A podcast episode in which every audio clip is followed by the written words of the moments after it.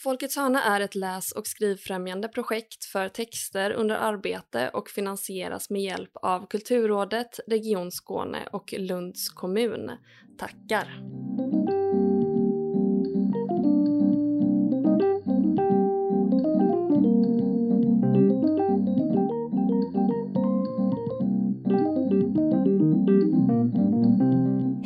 Och välkomna till Folkets hörna, en podd om den skrivande praktiken. Mitt namn är Agnes och med mig har jag Emilia och idag även Paula Pelletieri. Varmt välkommen, hej! Tack och hej och vad bra du uttalade mitt namn. Perfekt till perfektion. Nästan som att jag har övat innan. Det har du ju inte. Nej. Nej. Du jobbar som copywriter, har Ja. pluggat skrivande och nu när det här avsnittet publiceras så har din debutroman precis kommit nyfärskt från pressarna ut i butikerna. Nå, den, är, ja, den släpps Mm. 31 augusti, ja, precis. Mm. Och eh, vi har ju fått äran att tjuvläsa den. Eh, och det var ett nöje. Eh, det är en slags eh, modern brevroman kan man säga. Eh, där man kastas in i ett mail inför den första Tinder-dejten. Eller en första Tinder-dejt. Hur kommer det sig att du skrev den här boken? Ja, alltså man kan sitta och göra så mycket efterkonstruktioner och det gör man ju alltid och det ska jag göra. Jag ska bjuda på det. Men, men för mig är ju det här, är och förblir någonting väldigt mystiskt, alltså med skrivandet och var det kommer ifrån och varför man plötsligt hamnar i ett ämne som känns så hett för en och sådär. Men det var ju inte jättekonstigt kan man tycka att jag skrev den här eftersom jag har varit eh, och dejtat på de här apparna i flera års tid av och till sedan jag skilde mig då. Och det är väl sammanlagt kanske två, tre år där jag liksom i perioder har dejtat väldigt intensivt och sen tagit paus och sådär och sen gått tillbaka och försökt en vända till och gett upp, blivit utmattad, gett upp och så fram och tillbaka. Så jag tror många känner igen sig i det. Men i alla fall så till slut så fick jag då verkligen nog och tänkte nej, nu lägger jag ner det här med nätdejtandet, det liksom passar inte mig. Och då satt jag med en känsla av att herregud vad jag har lagt ner mycket tid och energi bara rakt i soptunnan. Vad, liksom, vad ska jag använda det här till? Eh, helt meningslöst kändes det liksom. Och så, och så slog mig tanken så här, ja eller så använder jag det här som research. Alltså, och det var så läkande att det var ett be- starkt behov av att få dra nytta av den där så kallade bortkastade tiden. Som ju sällan livserfarenheter är. Men det är därför det är skönt att vara författare för att inget är egentligen bortkastat. Allt är bara research. ja, faktiskt. Livet är research. Jo, vi ska säga också att boken heter Tack för matchen. Ja, precis. Ehm, och eh, hur, eh, berätta om hur du började. Så eh, var, var det, du satte dig ner en dag och, och liksom började skriva. Har du många pågående projekt eh, innan också? Eller hur gick det till? Vad var startskottet? Ja, startskottet var dels att jag hade suttit och tragglat enormt många år med ett manus som jag började med när jag startade författarskolan 2014. Och jag hade skrivit det och skickat in det eh, när jag gick ut då författarskolan efter två år, sex- 2016. Då skickade jag det till flera förlag och fick ganska mycket sådana lektörsutlåtanden, vilket ju är ett stort steg ofta. Att man, ja, de har tagit den på allvar, de har läst och sådär. Och då fick jag liksom blodad tand och började skriva om det här manuset. Problemet var bara att de här lektörsutlåtandena spretade ju väldigt mycket. De tyckte så olika. Så att jag började ju spreta och blev mer och mer förvirrad och harvade runt i det här manuset. Eh, men jag kunde inte släppa det och många var så här, men skriv något annat nu. Och jag kände bara, jag kan inte. Jag måste reda ut den här härvan. Och det var lite så här som jag sa till min syrra när hon frågade om varför gör du inte bara något annat? Så var jag, nej men det är som att jag måste lära mig sticka en tröja, just den här tröjan. Och jag måste repa upp den och sticka om och repa upp den och sticka om tills jag känner så här, nu kan jag sticka en tröja. Det var liksom den känslan. Så till slut tog jag in eh, en lektör, Therese eh, faktiskt. Granvall, mm. Ja, Granvall som, eh, som är eh, en av eh, samtalsledarna på Folkets hörna. Hon blev min lektör, hon var även min lärare på författarskolan. Och hon hjälpte mig liksom att nå i mål med att sticka den där tröjan. Där jag kände att nu kan det inte bli bättre det här manuset. Den här historien kan inte liksom komma längre. Mm. Och så skickade jag in den och igen fick jag ju då viss respons och sådär. Men det var inte någon som sa ja, vi ger ut den. Så då kunde jag släppa den. Så där eh, riktar jag ett stort tack till Therese eh, som hjälpte mig liksom att komma i mål med det. Men eh, sen då hade jag faktiskt skrivkramp efter det. För att jag var så utmattad liksom, att jag kunde inte uppbåda någon lustkänsla. Och jag var också i ett väldigt stort, liksom, djupt tillstånd av förvirring. Mm. Det var helt lost kände jag så här, jag vet inte så här, vad är min stil, vad ska jag skriva, vad är en bra roman, vad är en bra historia? Alltså jag var väldigt uppe i huvudet liksom. Det är också någonting med att ha harvat så länge med en och samma text. Ja. Att det känns ju väldigt svårt att gå från en sån lång process till att börja på något helt nytt. Ja. Och bara sprudla med idéer. Det ligger inte riktigt i ens fart kanske just där och då. Nej. Nej, för det är som att ta steget till skilsmässa efter en långt äktenskap. Att det är liksom inget man gör bara sådär lättvindigt. Men i alla fall så bestämde jag mig efter två år att jag saknade ju verkligen skrivandet också för det är ju väldigt kul och skönt att ha det. Ehm, Så då bestämde jag mig för att nu, nu ska jag skriva något nytt men det ska bara vara på skoj. Mm. Inga krav, inga måsten och jag ska göra det liksom ett format som känns enkelt för mig och rent liksom, och ganska okomplicerat. För min tidigare historia var liksom jättemånga karaktärer och plotlines och allt så här. Så jag tänkte så här, en karaktär. Ehm, och ett format som jag älskar är brevroman just. Och då, och, så, och i kombination med att jag ska använda min, eh, alla mina erfarenheter jag gjort mig när jag dejtade. Mm. Och sen dök titeln upp väldigt snabbt. Tack för matchen. För det var liksom så här, Ja. tack för kaffet ungefär. liksom nu. Det är verkligen en copy eh, Ja. titel liksom. Så. Det, det är nog för, Catchy liksom. Ja. Den är ju dubbeltydig också då. För Mm. när man får en match på Tinder så är det it's a match. Ja. Mm. Jag trodde ju innan jag hade öppnat boken att det var en, en fotbollsroman. Eh, att det skulle vara två föräldrar som mejlade om någon fotbollsmatch. Men sen förstår jag ganska, ganska snabbt att det var en annan slags match det handlade om. För du såg ju inte jag hade inte sett omslaget Nej, än. Precis. Jag hade ju bara fått den som en pdf. precis. Ehm, men ja, det ja, hade kanske också varit spännande. Inspiration till dig till en ny ja, roman om du, om du vill ha det. Nu kan jag tyvärr inget om fotboll. Nej. Men, mm. Gör lite research. ja, exakt. Eh, den här formen eh, är ju väldigt spännande. Eh, kul med en, e, alltså en modern brevroman.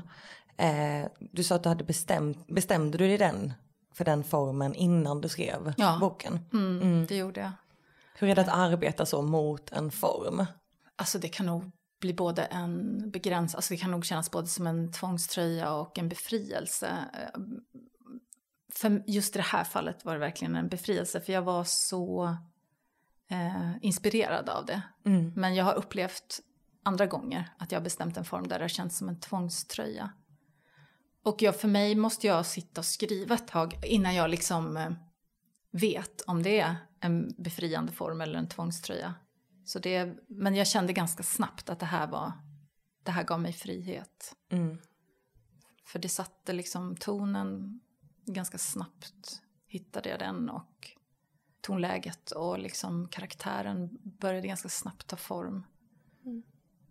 Och, och eh, du hade då ett, ett uppehåll på två år när du inte skrev. Mm, ja, ungefär. Typ någonting. Ett Ja. år sådär, då exakt. Och den här boken, är det den första text som du börjar skriva på eller har du efter den här, det här uppehållet eller har du andra liksom kasserade idéer? Ja, många. Ja, okej, Många. skönt att Ja. höra. Oj, jag började full av entusiasm och bara sa, min syrra och jag vi pratar ju typ varje dag så att hon är den som hör allt. Det var så här, nu, nu, nu har jag minsann hittat, ja, och det blir det här och, det kommer, och jag hade liksom målat upp, åh det ska bli det här och det här. Och så kom jag en bit in och så bara, nej, Mm. det var inte det. Jag började om igen. Som att dejta. Mm. Ja. vad var det som fick, vad var det som, eh, vad var det med den här historien som, som bet sig fast som gjorde det enkelt att skriva? Ja, bra fråga. Jag tror att eh, mitt Tinder-dejtande liksom skapade den här karaktären. Alltså hon, hon var så levande i mig eh, och pockade på. hon ville få, hon hade så mycket att säga. eh, och jag hade nog censurerat henne ganska länge, eh, för man har ju liksom så många stämmor i sig. Eh, hon är ju inte jag, men hon är ju en del av en stämma i mig bland många stämmor. Och den här stämman blev liksom mer och mer högljudd på något vis. Och så till slut så tänkte jag, men nu ska hon få fritt utlopp här. Mm. Mm. Och då var det liksom nästan som att trycka på en knapp. För att mm. hon hade stått och stampat där och bara, nu är det min tur att få sagt ett och annat. katarsis ja. över det hela. Ja, verkligen. Ja, det är ju en väldigt spännande huvudkaraktär. Eh, Patricia möta, heter Patricia, mm. exakt. Eh, och eh, jag tänkte på hur du själv, eh, hur, liksom, hur beskriver du själv henne? Um, komplex, eh, motsägelsefull, eh, rolig, väldigt rolig tycker jag att hon är. Ehm, eh, bitter, men framförallt enormt ärlig. Mm. Eh, med, jag menar ärlig i att hon, hon visar sig ju naken. Liksom. Eh, I hela sin oförskönade nakenhet. Eh, på gott och ont. Och det, det älskar jag henne för. Sen kan man ju ifrågasätta många av hennes åsikter och lite sådär liksom, eller hennes fördomar och allt det där. Men, men egentligen, man kan ju liksom, alla människor är väl så, även om man kan byta ut eh, hennes fördomar, fördomar mot sina egna eller hennes åsikter mot sina egna, så, så är man ju ganska komplex tror jag. Mm. Ja, jag tycker själv att det blir en att det, det är en karaktär man blir helt galen på. Ja. Eh, och förbannad på och skrattar med och åt nästan. Ja. Mm. Eh, på ett sätt som gör ont för att man känner igen sig. Och för att man vet att så här får man inte göra. Så här får mm. man inte mm. säga. Du ska inte berätta allt det här. Och det är väldigt spännande. Mm. Eh, jag tycker verkligen som du sa det här med eh, att du hade väldigt kul när du skrev. Man känner det i texten. Mm. Eh, men jag tänker just på själva skrivprocessen i, under tiden. Eh, var det lätt att komma tillbaka i samma mode? Jag tänker det här är ändå ett, eh, ett, eh, ett format där man håller ungefär samma ton mm. och det är mycket ändå någon slags monolog blir det ju mm. i, i brevromansformen. Mm. Eh, hur blir det liksom att återkomma till texten när man liksom varit iväg från den? Hur landar du i, i den, mm, i Patricia igen?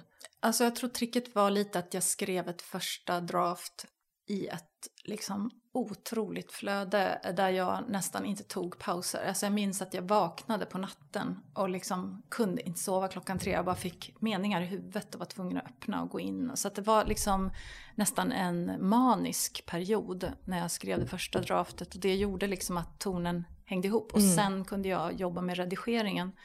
Och sen, ja det är sant att jag hade väldigt roligt men det var också väldigt smärtsamt. Alltså, um, och stundtals var det inte lätt heller. Och sen också i redigeringen la jag ner enormt mycket tid på språket och, och sådär. Så det var inte... Jag vill bara säga det till alla som sitter och kämpar. Att det var inte så här, åh vad lätt och roligt allting var. För det, det var det inte och det tror jag sällan det är. Mm. Liksom för någon egentligen. Nej. Det känns verkligen som att den här den är ju liksom språkligt väldigt sammanhållen och just det är ju formen också men att det känns som att det är ett flöde och att den har liksom ja, men flödat ut liksom. Mm. Eh, men och sen så känns det också som att ja, men för att återgå till det här med eh, att man blir lite tokig på henne, på Patricia. Mm. Eh, och att liksom, den känns ju väldigt uppskruvad. Mm. Alltså att alla de här liksom enskilda eh, åsikten eller sådär känner man ju igen. Man är så här, men det är ju liksom en uppskruvad version av sina egna känslor men sen så när det blir så mycket så blir det ju helt eh, mm. galet. Liksom. Hur mycket har du jobbat med det i efterhand, att liksom skruva upp? Mm, det har jag inte gjort faktiskt. Nej, eh, nej för att men jag tror att det är lite det som jag var inne på innan att Ja men att man har ju så många, tycker jag, för så är det för mig i alla fall, eh, jag vet inte om ni känner igen er i det här, men att man har olika stämmor, alltså att det nästan är som en grupp. Mm. eh, ett, ett kollektiv som tjabblar mot varandra inombords kring olika saker som händer i livet. Alltså då finns det en som är så här, tycker liksom grönt och någon annan tycker rött och någon, nu pratar jag inte om politik här men ni förstår bara symbolik att de tycker olika saker och sen blir ju liksom det som kommer ur ens mun blir någon slags mittemellan version av alla de här olika aspekterna där man och där var det ju liksom att hon, hon, jag ställde alla de andra åt sidan och så fick bara den stämman liksom ta ton. Och hon, eh, hon är ju uppskruvad liksom i, Ja. i, i eller hon, är ju, hon har ju liksom en, en intensitet i sig på något sätt så att det kom väldigt naturligt faktiskt. Var du, när du har satt och skrev den här, tänkte du någonsin på ehm, att den skulle kunna läsas självbiografiskt? Ja. Mm. Hur, gjorde, hur hanterade du det? Det har jag haft mycket ångest för. Mm. Eh, verkligen. För att, eh, och det tror jag också väldigt många författare känner igen sig i. För att på en nivå är ju allting självbiografiskt som man skriver. Eh, precis som skådespelare hämtar känslor ur sitt egen, sina egna erfarenheter, sitt eget känsloregister. Så gör man ju det som författare. Eh, men sen måste ju hoppas jag att människor förstår att man blandar i ut egna upplevelser med fantasier, med att skruva upp och ta bort och dra ifrån och man liksom kokar ju en soppa av alltihop. Mm. Eh, och där blir ju slutresultatet, även om det baserar sig på egna erfarenheter, eh, oftast någonting som är ganska långt ifrån ändå. Mm. Eller i alla fall inte, inte självbiografiskt. Och hade jag, hade jag velat göra det, då hade jag skrivit en faktabok eller en biografi liksom. Men Ja men jag tänker att det är ju ehm, vi, vi kan ju veta, vi känner ju att ja, man skriver Mm. eh, en, en, alltså en fiktion. mm.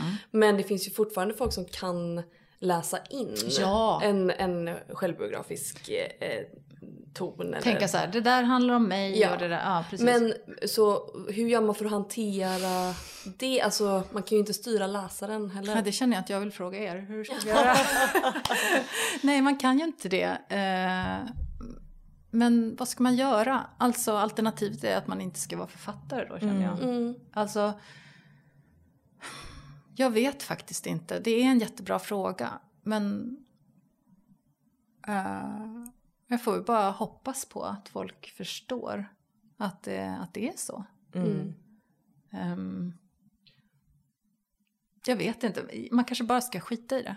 Jag tror nästan man måste det. Ja, vad känner ni? Vad tänker ni där? Jag vill faktiskt jättegärna höra just vad ni tänker där. Nej men för jag tänker, eh, jag tycker ofta när man skriver att man har liksom en implicit läsare som, som sitter på ens axel sådär. Mm. Eh, och att en stor del av jobbet eh, är ju att försöka tänka bort den. Mm. Men hur fan gör man det? alltså det Mm. För det är ju också väldigt modigt att våga lita på att eh, folk Mm. tolkar den rätt. Eller... Mm. Sen så är det ju, alltså det är ju fiktion, det är ju inte liksom så här, Mm. hela världen eller sådär. Men, Mm. men hur gör man för sig själv liksom? Ja, alltså nu, det var, jag tänkte på det nu när du sa det Emilia, att ehm, jag hade ju en läsare på min axel, men det var ju min syrra. Mm. Ja. Som är den mest Mm. välvilliga och Ja. som är min så här, största fanclub liksom och som älskar att läsa mina grejer. Mm. Och jag satt ju med den här, åh gud vad roligt, jag kan inte vänta tills att hon ska få läsa det här. Eh, För jag har ju också, känner igen mig i det, den läsaren jag tror du syftar på som är någon som ska missförstå det. Ja. Liksom. Och den är ju väldigt jobbig att ha, men man kanske kan testa då, byta ut emot någon som man vet så här, den här personen kommer, Dö för det här. Ja. ja och läsa det här ur den positiva, eller liksom med positiva ögon. Mm. Och så här, sänka tröskeln, ja men det är ju en jätteviktig grej måste jag också säga. Så här, sänka tröskeln. För jag tror att det var det som gjorde att jag kom ur min skrivkramp. Det var att jag tänkte så här, det här behöver inte bli bra. Mm. Det, och, och jag tänkte så här, det är bara min syrra som ska läsa det här. Mm. Eh, och det gjorde att lusten kom tillbaka. Mm. För de där kraven är ju fruktansvärda. Alltså när man tänker så här, ja men det här ska bli, det här ska bli litteratur. Ja men exakt. Jag tycker också att det, just om man har gått så skrivarutbildning och sånt också, Mm. att det kan vara lite svårt att tänka bort den delen för att det är på något sätt som att man så här, man har fått höra så mycket att man ska ta sitt skrivande på allvar och att det är en... Det är en... Du är en författare. Ja, och så ja. men jag vet inte om man vill vara det eller om man är det. Det är eller... sant, för och då... den är betungande den identiteten också. Mm. Så ja. jag är författare. Man ska försöka leva upp till ja. någonting. Typ. Ja. Ja, jag känner igen mig jättemycket i det, verkligen. Och, mm. och också med skrivarlinjer tänker jag, eh, just vanan av att bli läst och dissekerad. Mm. Eh, ibland för snabbt mm. och för hårt. Mm. För att man har de här eh, skrivläsare, eller stunderna där man läser varandras texter och ger respons. Och att det lätt finns en, de är jättevärdefulla, absolut. Men att ibland, vilket jag själv vet när jag har gjort det mot andra, att man är så, ja, men jag måste komma på några fler saker att säga om texten. Att man lusläser texter för hårt. Och har med mm. det lite i bakhuvudet också när man läser. Att det är så, oj det här kan ju tolkas in på så många olika sätt och så många olika, jag vet ju det eh, av erfarenhet. Ja. Att försöka få bort den. Mm. Eh, men kanske att du har knäckt koden lite där, att ha någon Ja. En ängel som läser istället. Ja men sen också tror jag, för hon tjatade så här, kan du skicka snart? Kan du skicka snart? Och då var ju jag väldigt noga med, nej det är inte färdigt än. Mm. Liksom, eh, och att jag tror man måste lära sig, för jag har gjort det misstaget många gånger också, att lämna ut en text för tidigt. Att känna så här, när är den färdig att läsa ens av den mest välvilliga mm. läsaren? För att ibland är det sånt himla känsligt skede där det är så här, jag vet att nu kan inte jag höra ett ord av kritik här för då kommer jag tappa helt gnistan. Och att lära sig, det, det tar ju lite övning också att lära sig identifiera när är man i det skedet att man är redo för en läsare. Och sen har jag också upplevt på författarutbildningen liksom att eh, precis som det har varit så för tidigt kanske så har det också ibland känts så här, men kom igen, säg vad ni tycker, kom mm. med var lite hårdare. Och då är man ju i ett helt annat skede av texten mm. där man är bara vill höra ja. så här, men säg nu, säg, ska jag ta bort det här, ska jag lägga till, vad är, vad är dåligt, vad är bra? Och så blir det så här, tycker man att det blir för mjukt. Ja. liksom så. Ja, det är verkligen när man är på olika ställen. Ja. För att ibland så vill, känner man ju också att, eller tänker man att man vill höra sanningen men ja. det man egentligen bara vill höra är att det är perfekt, gör ingenting. Liksom. Och ibland så är man så att man vill ha historia ett vägskäl. Ja. Ska jag gå åt det här hållet eller åt det här hållet? Ja, mm. att, ehm, ja det är så, det är olika. ja, och där, ja och där tror jag att man kanske gör misstaget ibland. Man liksom skyller på andra, bara den var för hård eller den var för mesig eller den var si och så i sin respons. Men att det kanske ändå är så att man måste själv ta det ansvaret så här, och, och definiera och kanske säga till läsaren så här, vet du vad, i det här skedet skulle jag behöva den här typen av respons. Mm. Liksom på den här nivån eller jag behöver att du jättesilkesvantar på dig nu mm. eller du får, jag vill att du går hårt åt texten, liksom var är vi här? Mm. mm. Ja, det är bra att vi reder ut det här. Ja. men äh, att debutera, mm. hur känns det? Ja men alltså, jag sa till min förläggare Susanna Romanus när hon ringde den dagen att det var en av bland de mest alltså, lyckliga dagarna i mitt liv. Mm. Alltså det var så stort. Eh, för att jag har haft den här drömmen sedan jag var barn, alltså väldigt, väldigt liten. Jag minns ju till och med innan jag kunde läsa att jag tänkte bara vilken underbar dag när jag kan läsa och bara själv kan läsa och skriva och skriva mina egna berättelser och så. Och sen har det varit en väldigt uppförsbacke känns det som. Att uh, skicka, skriva, jag har skrivit så många olika manus och blivit refuserad. Sen har jag ändå sett någon slags utveckling i det. Att så här, nu börjar jag få mer lektörsutlåtanden mm. och liksom, nu känner jag själv att jag börjar hitta min stil och sådär.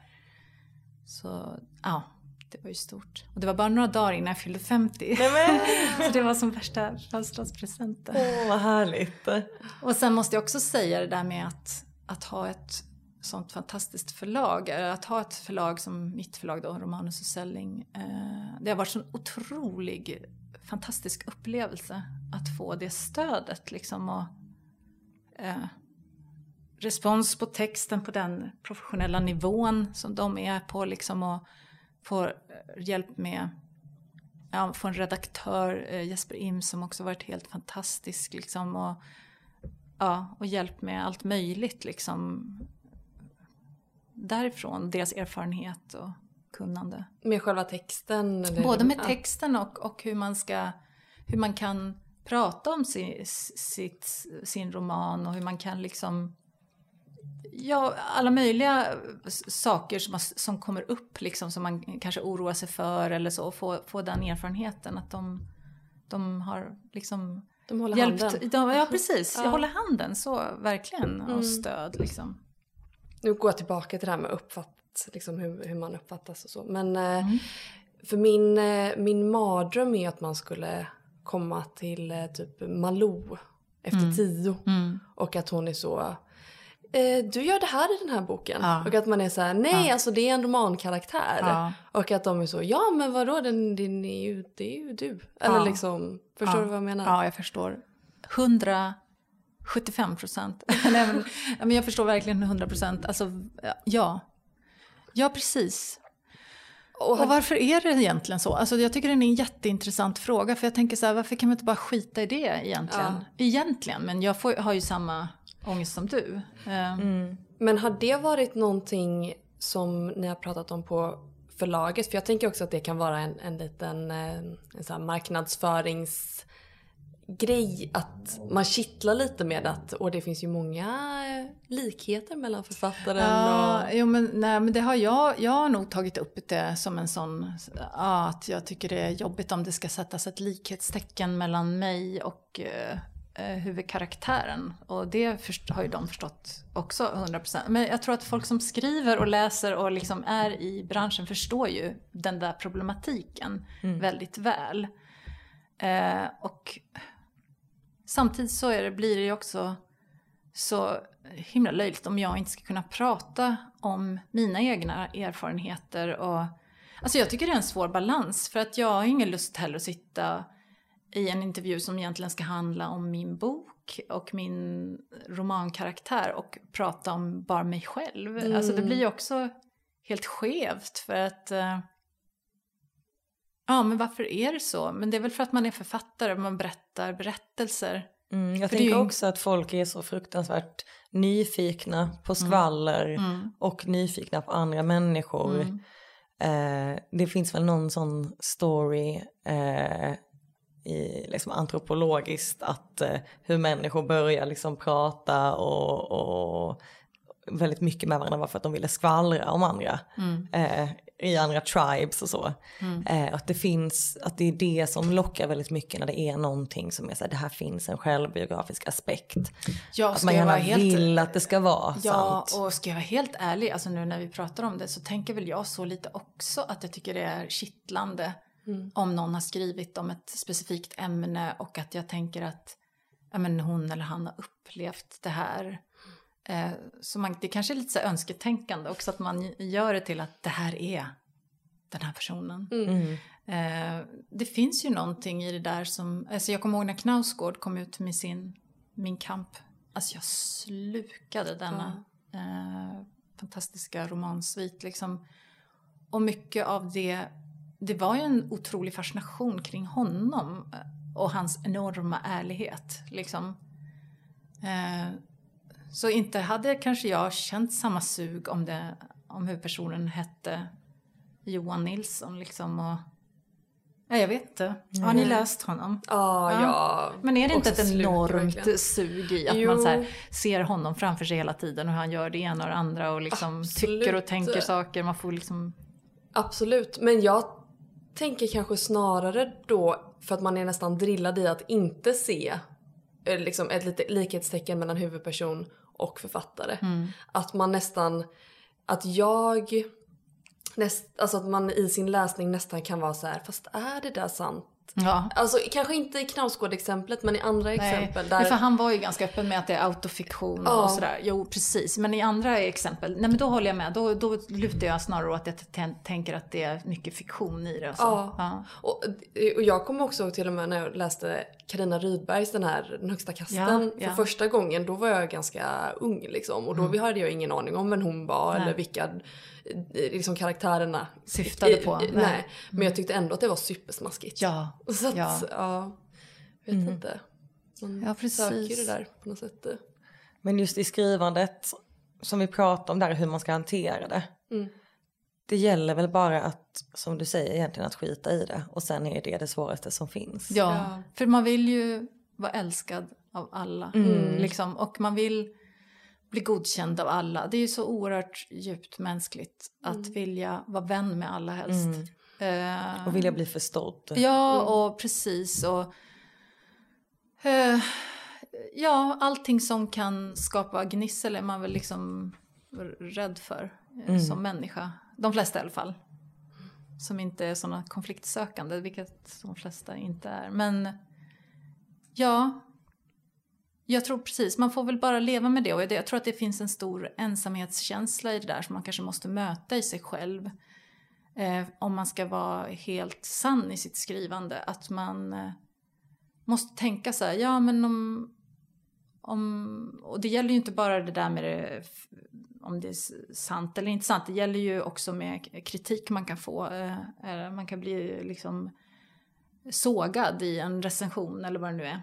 Att bara så här stå ut med tanken på så här att ja men kanske hela världen förskjuter mig. Men då får det vara så.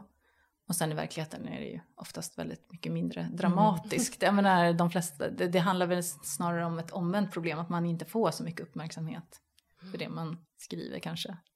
Lite vanligare Mm. problem än att man blir... Att folk faller av pinn, om man säger så. Men hur, hur, får jag fråga, jag blir nyfiken, hur, hanterar ni det då? Känner ni att ni lägger mycket censur på er själva när ni sitter och skriver för att ni tänker så här kan jag inte skriva för då kommer folk tro att jag har Ja. upplevt. Ja. Ja. Nej, inte upplevt kanske, utan... Förlåt, du kan... Nej men eh, jag, eh, jag har nog löst det problemet förut med att ha skrivit för absurda texter för att det ska liksom kunna dras till mig. Just det. Eh, utan att det har varit liksom att jag har suttit och tänkt åh jag löser det här problemet genom att skriva så här. Utan för att det har varit ett liksom en form och en stil som jag har haft.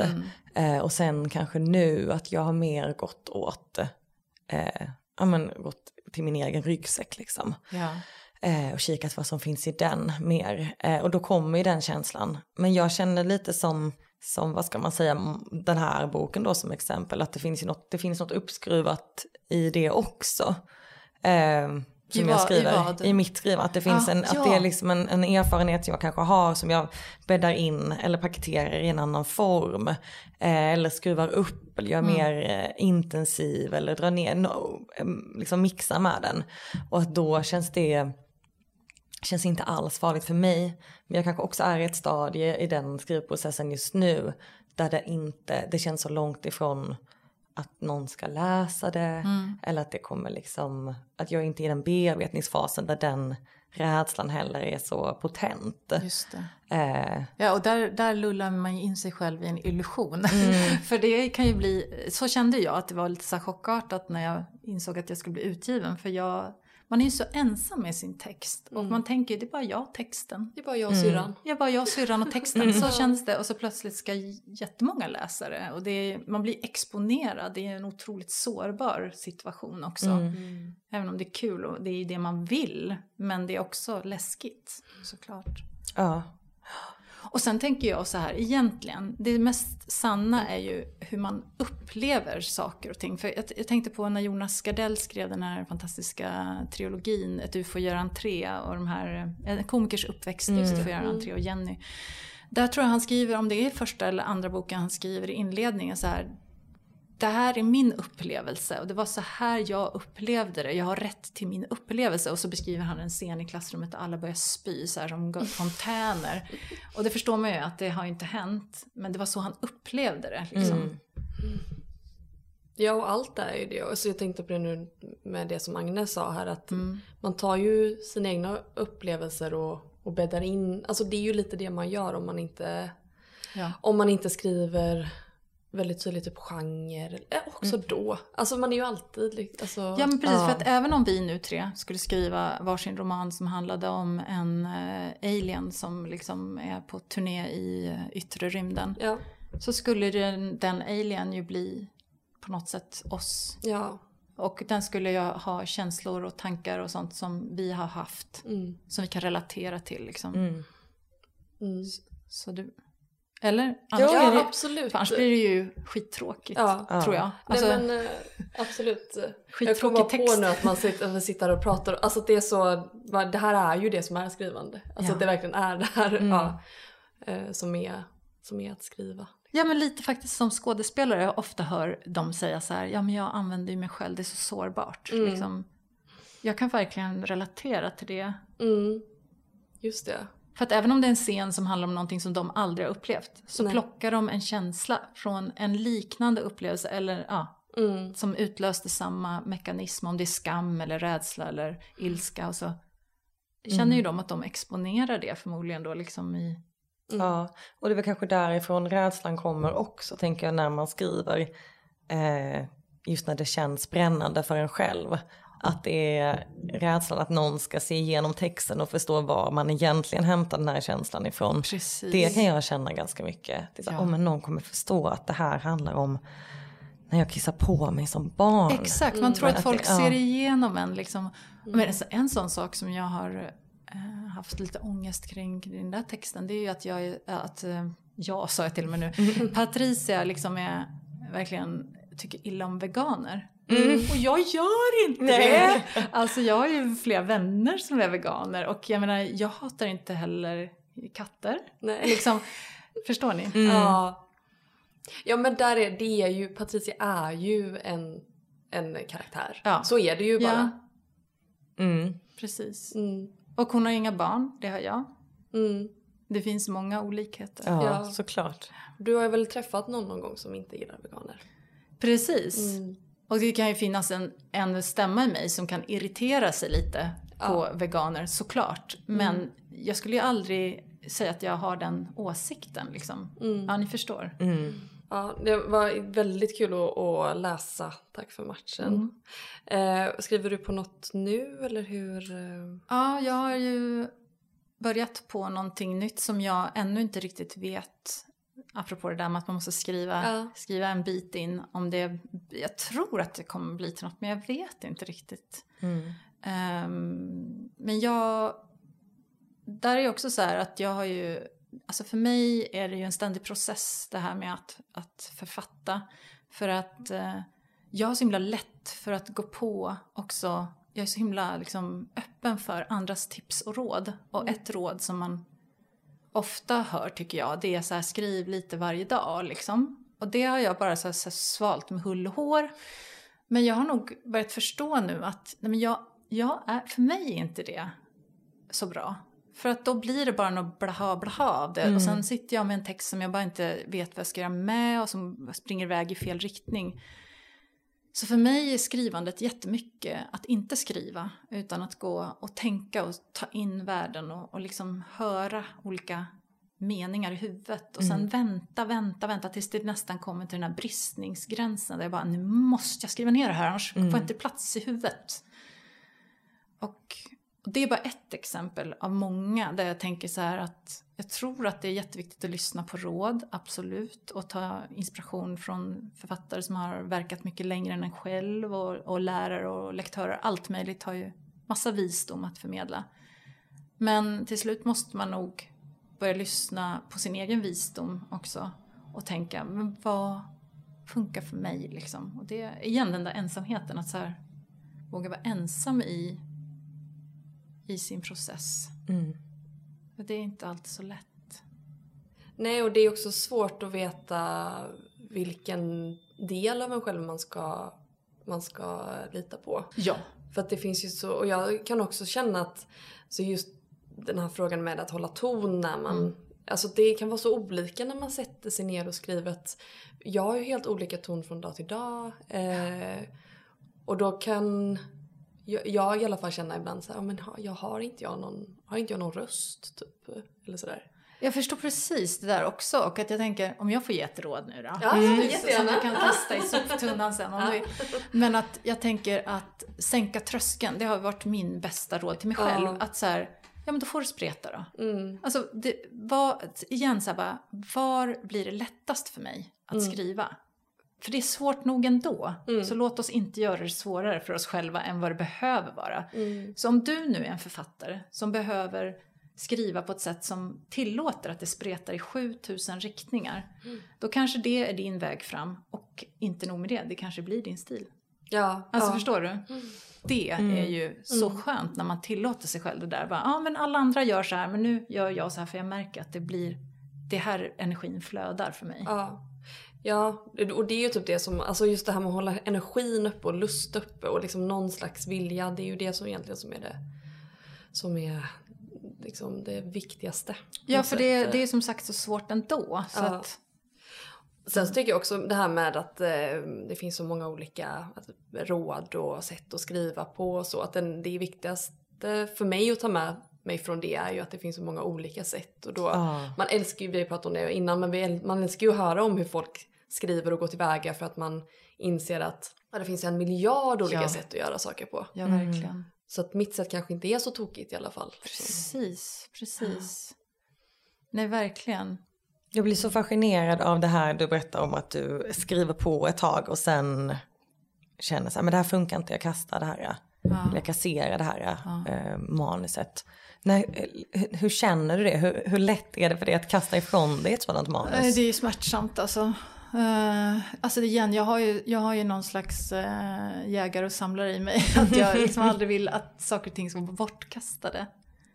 Eh, så det, det kan jag ju... Alltså hur mycket text har jag inte i min soptunna? Liksom kilometer.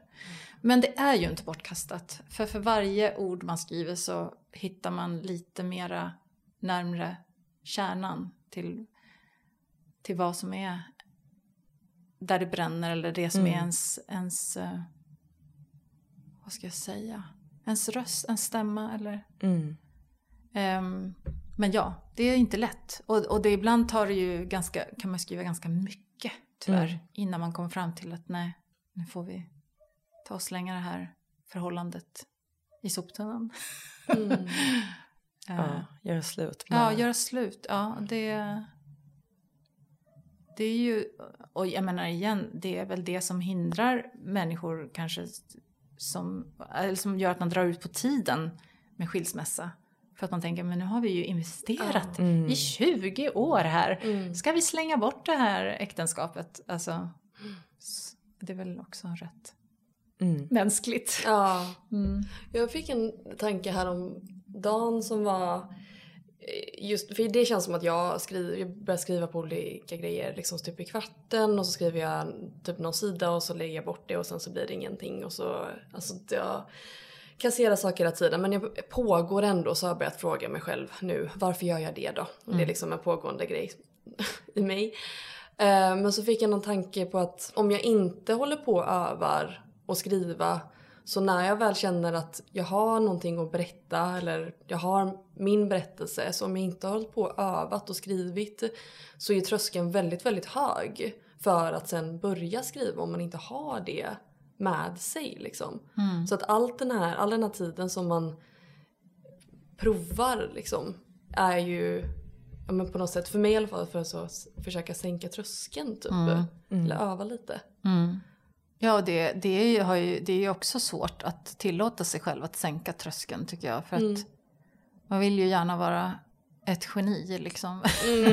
Eh, som det bara liksom, en Mozart liksom. Men det, Men det är det som är så, åh, det är så vidrigt också, att man måste liksom öva för att bli bra. ja. Och så är det så smärtsamt att man går runt och är nybörjare på någonting och Ja. att man är dålig Ja. liksom. Ja, ja gud. Det är så orättvist att det ska vara Ja. så. Ja, men, men, ja precis. Och man, ja, det låter kanske lite klyschigt men jag, jag säger det ändå. Mm. Alltså man kanske måste bli vän med eh, sin dålighet. Alltså att bara så här, ja men då är jag väl en talanglös loser då.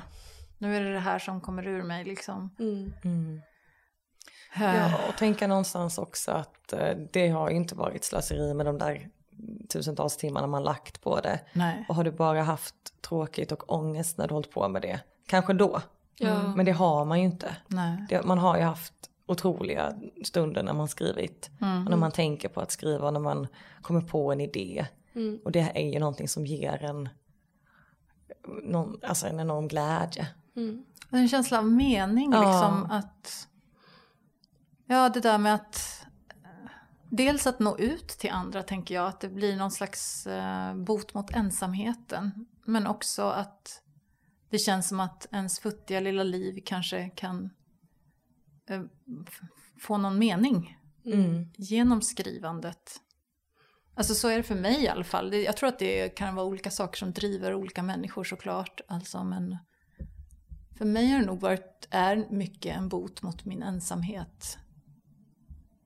Eh, den, alltså då pratar jag om den existentiella ensamheten. Mm. Jag pratar inte om att jag är singel. Det är inte den nivån. Utan den, mer den existentiella ensamheten av Mm. att så här, vara människa Mm. i den här knasiga världen.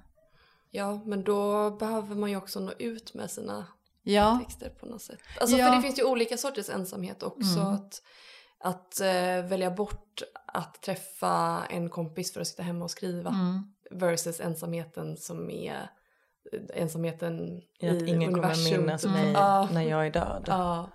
Jo, men och det ska jag inte sticka under stol med att det var ju oerhört underbart, är oerhört underbart att få bli utgiven. Mm. För det är ju det som, alltså så länge inte någon läser texten så är det som att den inte finns ju. Nej.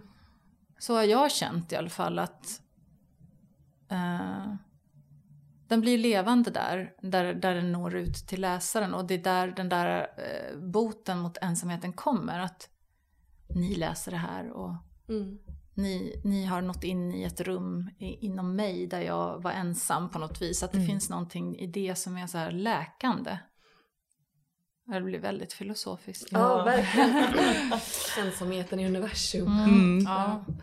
Men, ja, men och nu ska du ju, eller du har ju blivit utgiven nu Mm. och du har debuterat. Och vad, hur- vad är liksom förväntningarna för eh, den här hösten? Och ska du jobba med det här? Mm, eh, jag vet inte riktigt, eh, alltså du menar om det fanns någon sån här plan liksom eller? Ja, och, ja, exakt. Och hur, ja, hur är känslan? Alltså, Ja, är- känslan. mm. Ja, mm, åh, pirrigt, eh, skräckblandad förtjusning. Mm. För på ett sätt så tycker jag, är jag liksom lite av en eh, så här, teaterapa och kan gilla att vara i spotlighten. Men jag har också en annan sida som är väldigt så privat och jag vill bara gå och gömma mig. Liksom.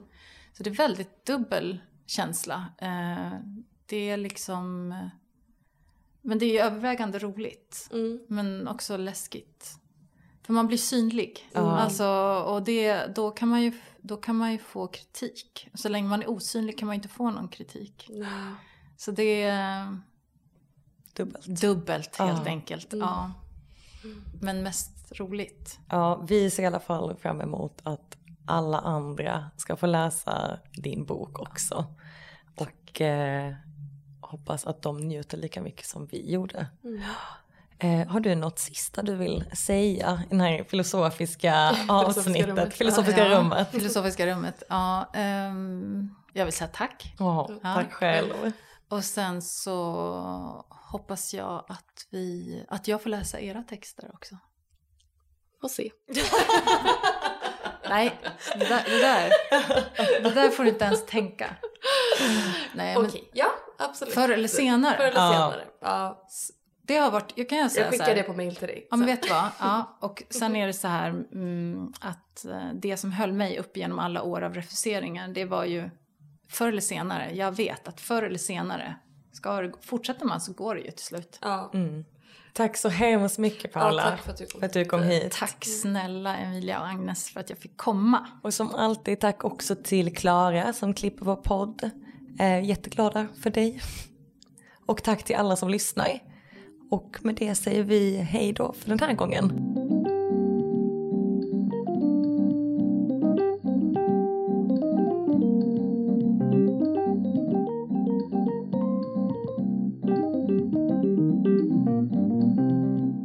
Kul att ni har lyssnat på Folkets hörna. Har ni några frågor eller vill komma i kontakt med oss så kan ni mejla på hej och följ oss gärna på sociala medier, eh, Facebook och Instagram. Där heter vi Folkets hörna.